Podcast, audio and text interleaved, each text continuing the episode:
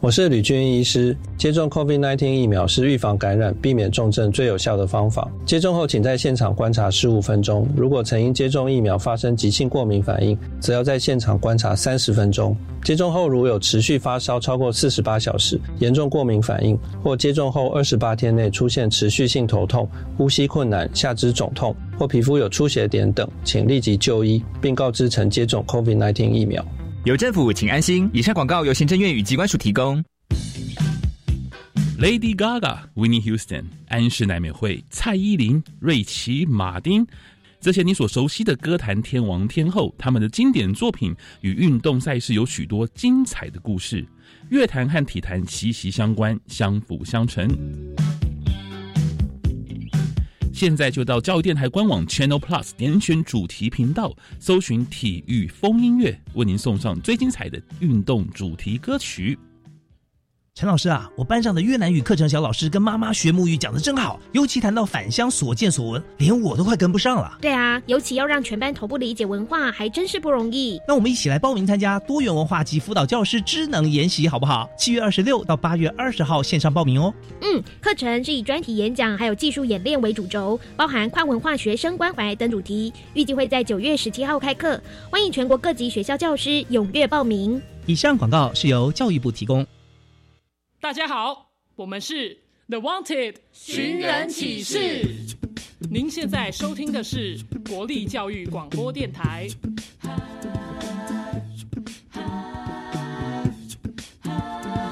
就爱教育电台。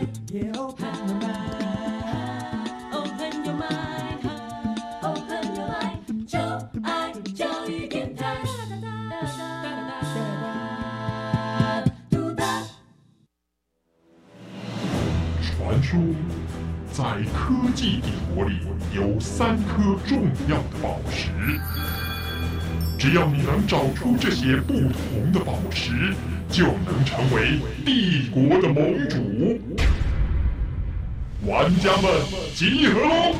Yes sir！ 打开传送门，穿越时空。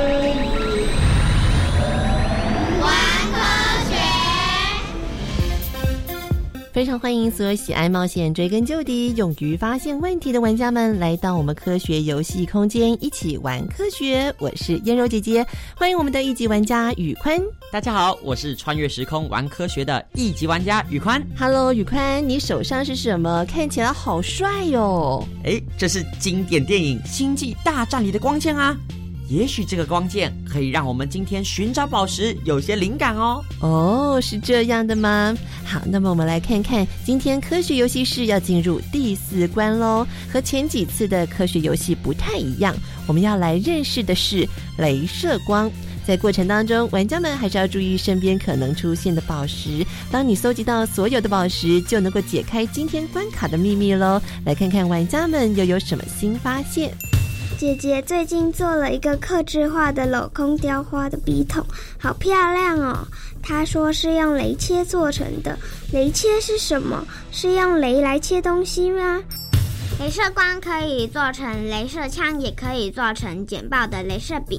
那我被雷射笔照到，会不会受伤呢？妈妈说长大后要带我去做雷射矫正我的近视，我就可以不用戴眼镜了。到底雷射是什么呢？为什么可以这么厉害呢？今天要搜集的3颗宝石真的还跟你手上的光剑有关呢。同样是光，但是雷射光和一般的光有着显著的不同，到底雷射是如何发展出来的呢？现在就跟着一级玩家宇宽进入虚拟实境秀，寻找今天的宝石咯。VR 虚拟实境，塞恩斯小学的雷切课。塞恩斯山顶上有个塞恩斯小学，塞恩斯的同学们对于塞恩斯有着无比的好奇。塞恩斯校长总是带着孩子们在生活中认识塞恩斯，所以塞恩斯小学到处都有塞恩斯。塞恩斯小学就是坐落在塞恩斯山顶上的快乐小学。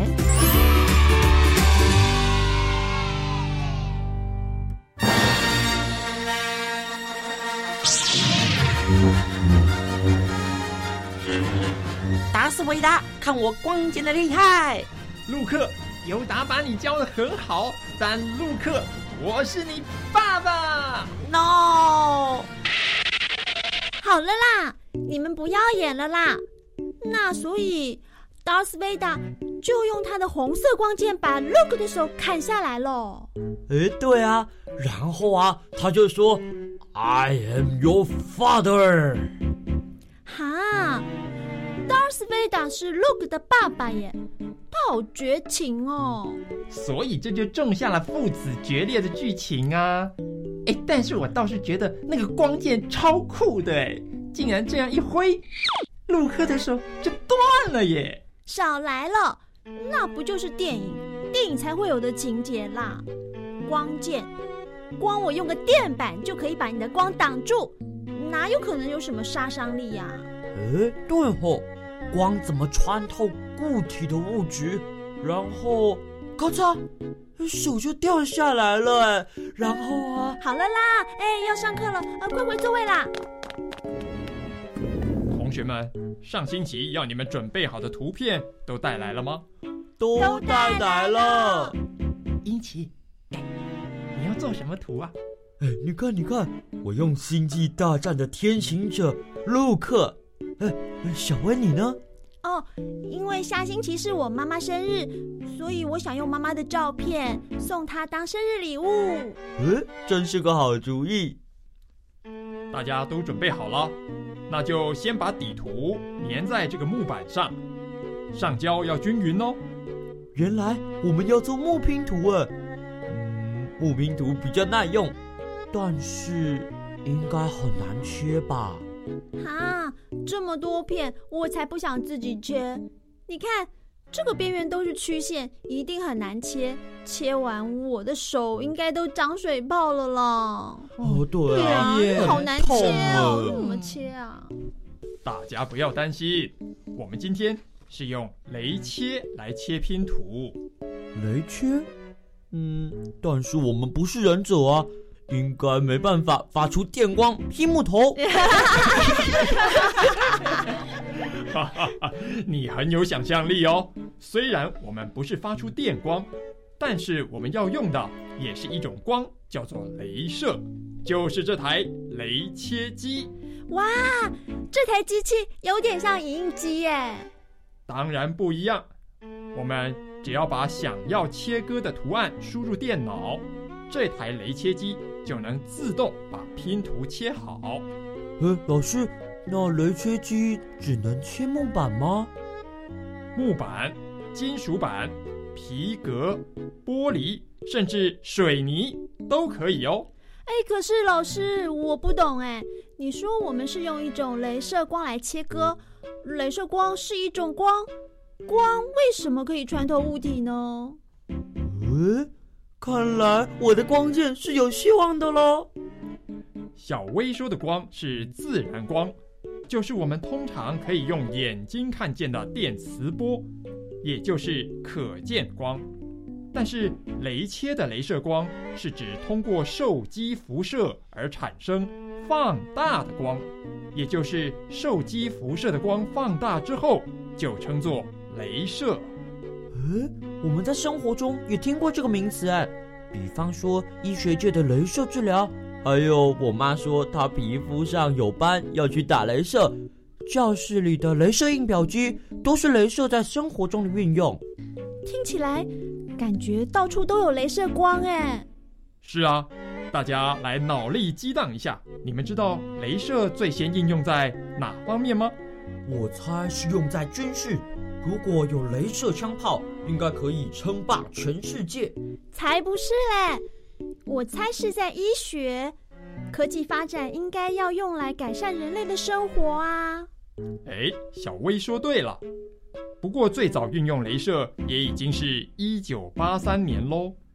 美国科学家提出了我们身体组织会选择性吸收特定波长的雷射光，因此啊，选择合适的波长、能量及脉冲持续时间，就可以在破坏病变的组织时避免对周围正常组织造成损伤。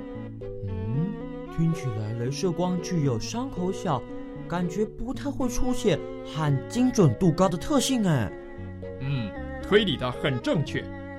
所以现在雷射在医学上已经广泛被运用在微创无血手术、淡斑除疤、矫正近视、治疗白内障等局部病变部位的治疗。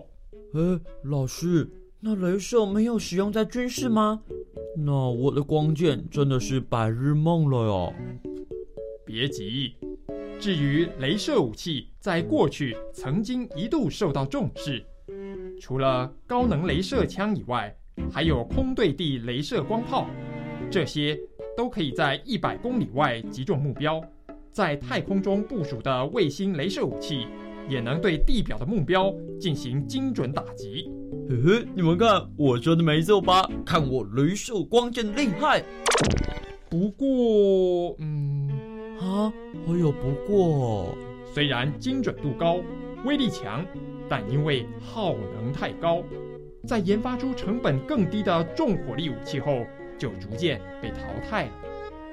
目前，雷射大多只用来辅助枪械瞄准，或是改用低强度雷射枪进行娱乐性质的雷射枪对战游戏喽。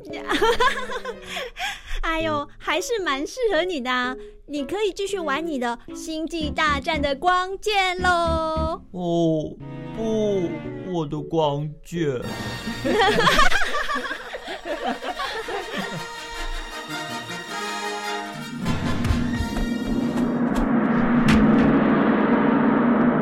科学练功房。雷射的发现。雷射是一种人造光，是用共振器将光增幅放大后获得的人工光线。它的特点是光束集中、亮度高、波长固定，并且多道雷射光之间的波长能够重合。雷射的基本原理与物质量子理论有关。1917年，举世闻名的物理学家爱因斯坦发表原子受激辐射的理论，指出人造雷射光的可能性。到了1958年，美国科学家查尔斯·汤斯和阿肖洛发现，用奶光灯泡照射一种稀土晶体时，晶体的分子会发出色彩鲜艳的汇聚光束，于是提出了雷射原理。一直到1960年，美国科学家西奥多·梅曼利用一个高强闪光灯管来刺激红宝石，成功震荡出红色的雷射光束。这是人类有史以来获得的第一束雷射，梅曼也成为世界上第一个将雷射引入实用领域的科学家，并获得雷射之父的美誉。而雷射的原理又是什么呢？打开下一个传送门，马上进行玩家大解密。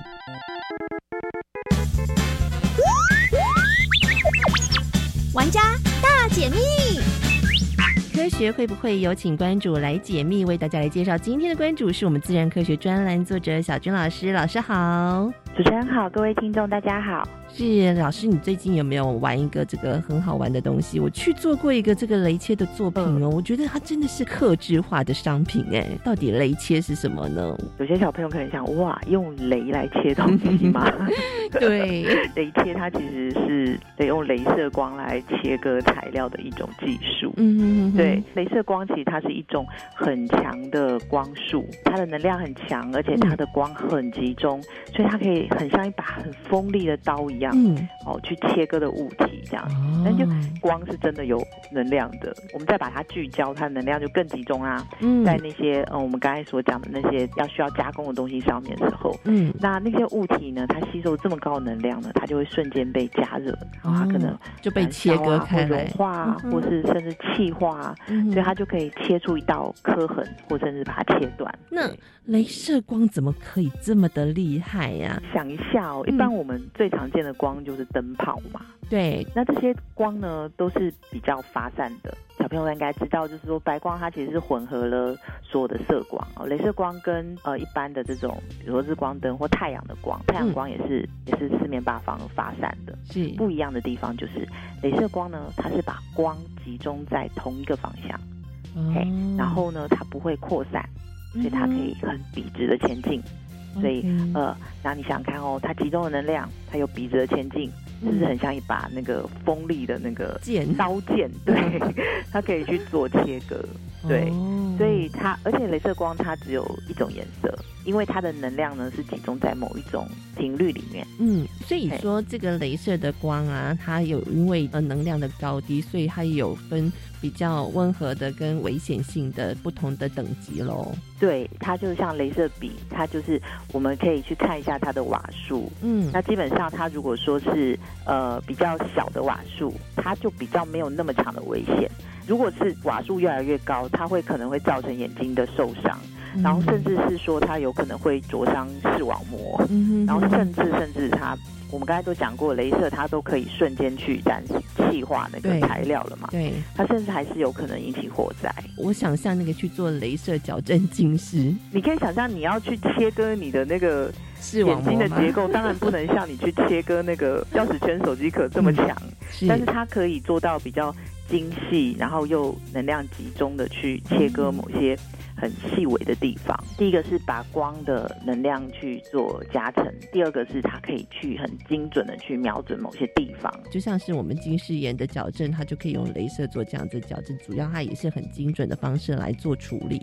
对对对，哇，所以其实雷射光在我们的生活当中有不同的作用性，而且其实在医疗上面的使用也是相当广泛的哦。今天也非常谢谢我们的关主为大家来详尽的解密，玩家们找到答案吗？谢谢我们的关主小静老师，谢谢，谢谢主持人，谢谢各位听众。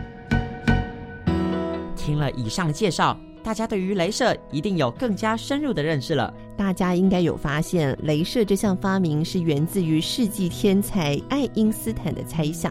他在西元1916年就提出了原子有自发辐射和受激辐射两种可能性，只是很可惜的，他没有实际发明出来雷射。但是光是提出这样的可能性，就对世界有很重要的影响呢。所以今天隐藏版的宝石就带大家认识这位很爱思考的爱因斯坦。塞恩斯名人堂，热爱思考的爱因斯坦。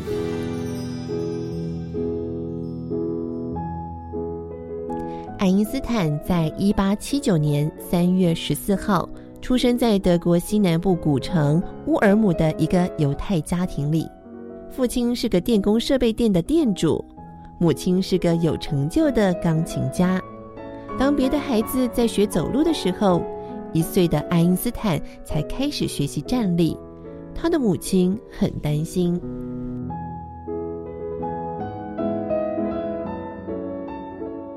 唉，邻居家的孩子都会走路了，怎么这个孩子站都站不稳？是不是后脑勺太大了？站不稳不太会走路啊？别担心，时候到了自然就会走路了。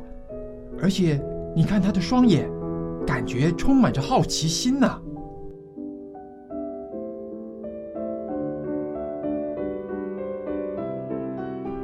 爱因斯坦直到3岁的时候还不太会说话，他的母亲悄悄对丈夫说，听说这个年纪的孩子喜欢黏着要父母问各种问题，但爱因斯坦都不说话，只会笑，该不会是智力有问题吧？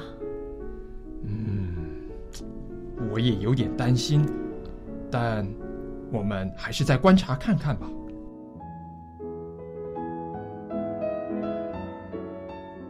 爱因斯坦的父亲经常念书给他听，每当这个时候，他就会沉浸在想象的世界里。有一次，父亲说了丑小鸭的故事，爱因斯坦竟然开口说话了。长得不一样就会被别人讨厌吗？父亲很惊讶，因为爱因斯坦从来没有说过这么完整的句子。终于可以放心了。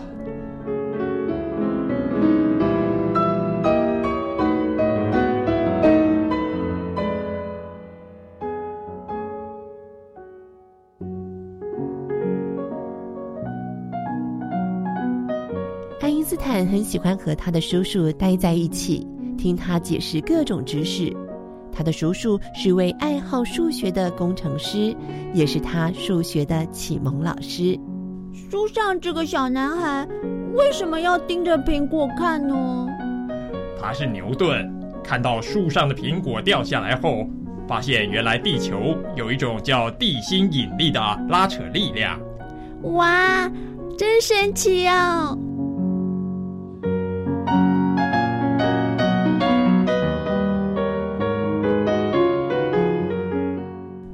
爱因斯坦上学的前一天，他生病了，父亲拿了一个小罗盘给儿子解闷。爱因斯坦的小手捧着罗盘，只见罗盘中间的那根针在轻轻的抖动，指着北边。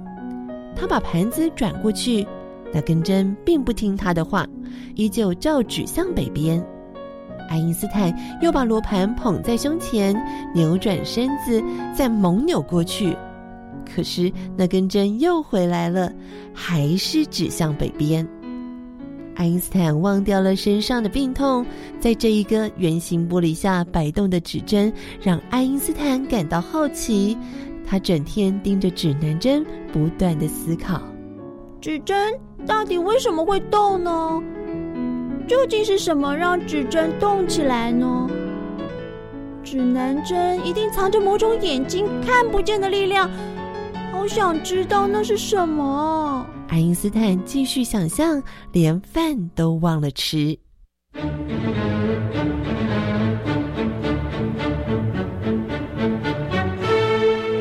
爱因斯坦还小的时候，父亲就在慕尼黑设立了一间电器工厂。爱因斯坦经常看见正在训练的军人。爱因斯坦，你看，军人看起来都很帅吧？不，他们就像机器人一样啊。但是他们很勇敢啊。去战场上杀人，怎么能说是勇敢呢？爱因斯坦的回答让父亲很佩服，点点头表示同意。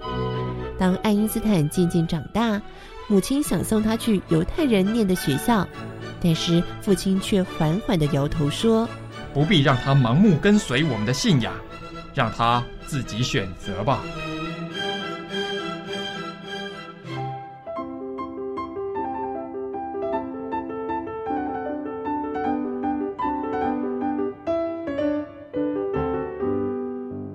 于是爱因斯坦进入了一般的学校就读，虽然他是学校唯一的犹太人，不过并没有遇到什么特别的问题，而且他也非常用功，让父亲感到十分骄傲。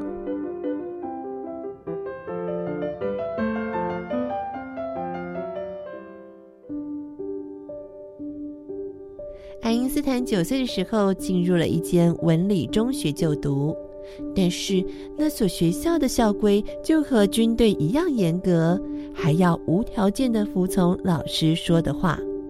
爱因斯坦喜欢看自己的书，更爱自由自在的想象，因此他对于课业完全失去了兴趣。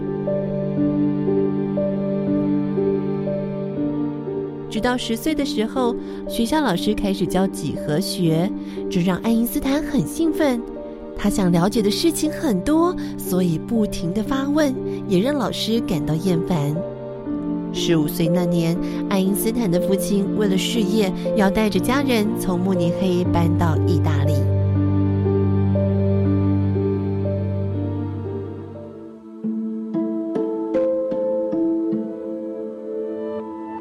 爱因斯坦，你已经15岁了，相信你可以照顾好自己。毕业后再一起到意大利生活吧。爸爸，我一个人在这里很好，你不用担心。虽然爱因斯坦这样说，但他在学校里一点都不快乐，觉得自己就像军人一样穿制服，还要听命令做事。他常常躲在自己的世界里，也常在课堂上偷看课外书，而被老师责骂。不用功读书的笨蛋，像你这样的孩子是不可能有成就的，绝对不可能。胆小鬼才会躲在书后面。爱因斯坦说他怕枪，就是胆小鬼。你是笨蛋，最好不要来上学。爱因斯坦是书呆子。你这个不切实际、只会做白日梦的人！啊，不，我不是。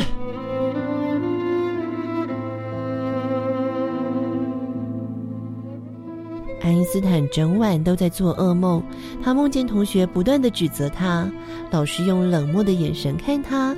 等到天亮起床时，他已经吓得全身都是汗。爱因斯坦决定不再上学，这个消息让他的数学老师很震惊。老师鼓励他不要放弃，并且帮他写了一封推荐信。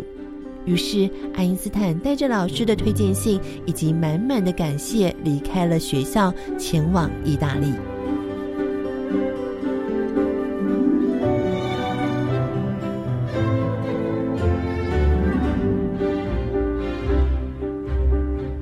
来到意大利，爱因斯坦终于见到想念的家人，他开心得不得了，所有的痛苦也都消失了。爱因斯坦尽情地参观美术馆和博物馆，并且到各地旅行，认识了许多新朋友。同时，他也大量地阅读不同类型的书。在这个时候，他对宇宙的好奇心开始萌芽。宇宙究竟是什么样子呢？我不讨厌数学，只是觉得物理学更有趣。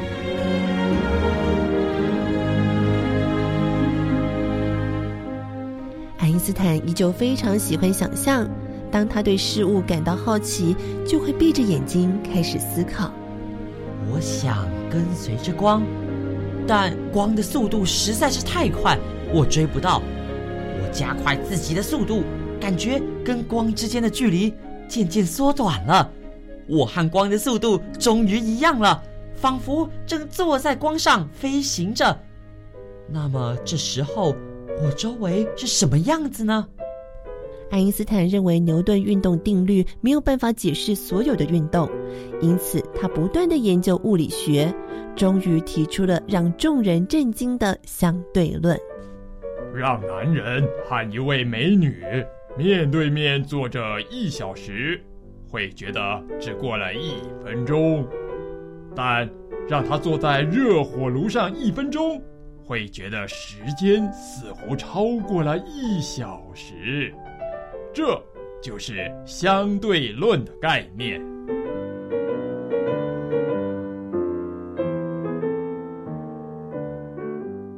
爱因斯坦在西元1921年获得了诺贝尔物理学奖。爱因斯坦说，并不是我很聪明，只是我和问题相处的比较久。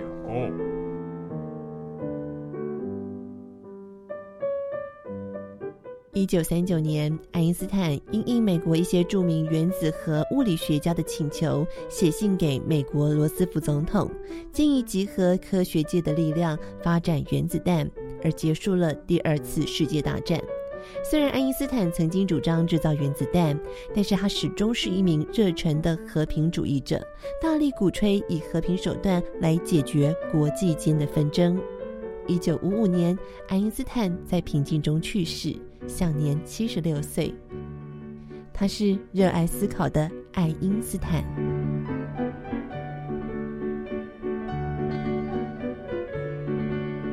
爱因斯坦是在德国出生的犹太人，因为德国元首希特勒开始屠杀犹太人，所以他只好流亡到美国。在美国时，他参与了反战宣言，提倡废除核子武器，并且主张科学技术应该用来建立和平，这才是真正伟大的科学家。玩家们是不是也发现了爱因斯坦他最棒的特质就是热爱思考？玩家们喜欢思考吗？你能够跟问题相处多久呢？爱因斯坦在研究统一场论这个论点足足就花了50年的时间，却还没有结果，但是他依旧乐在其中。有人问他说，为什么不放弃呢？他说研究不只是为了结果，思考的过程本身就充满着乐趣。今天有4颗的宝石，大家应该都搜集到了吧？非常欢迎大家连接上我们的粉专，扫描 QR Code 回答我们关卡4颗宝石正确的答案，看看你的战斗力是不是有增强了许多。下次有机会来挑战我们的一级玩家，成为科学游戏室的盟主哦。当然没问题，欢迎来挑战。我是一级玩家宇宽，我是燕柔姐姐，我们下次再见喽。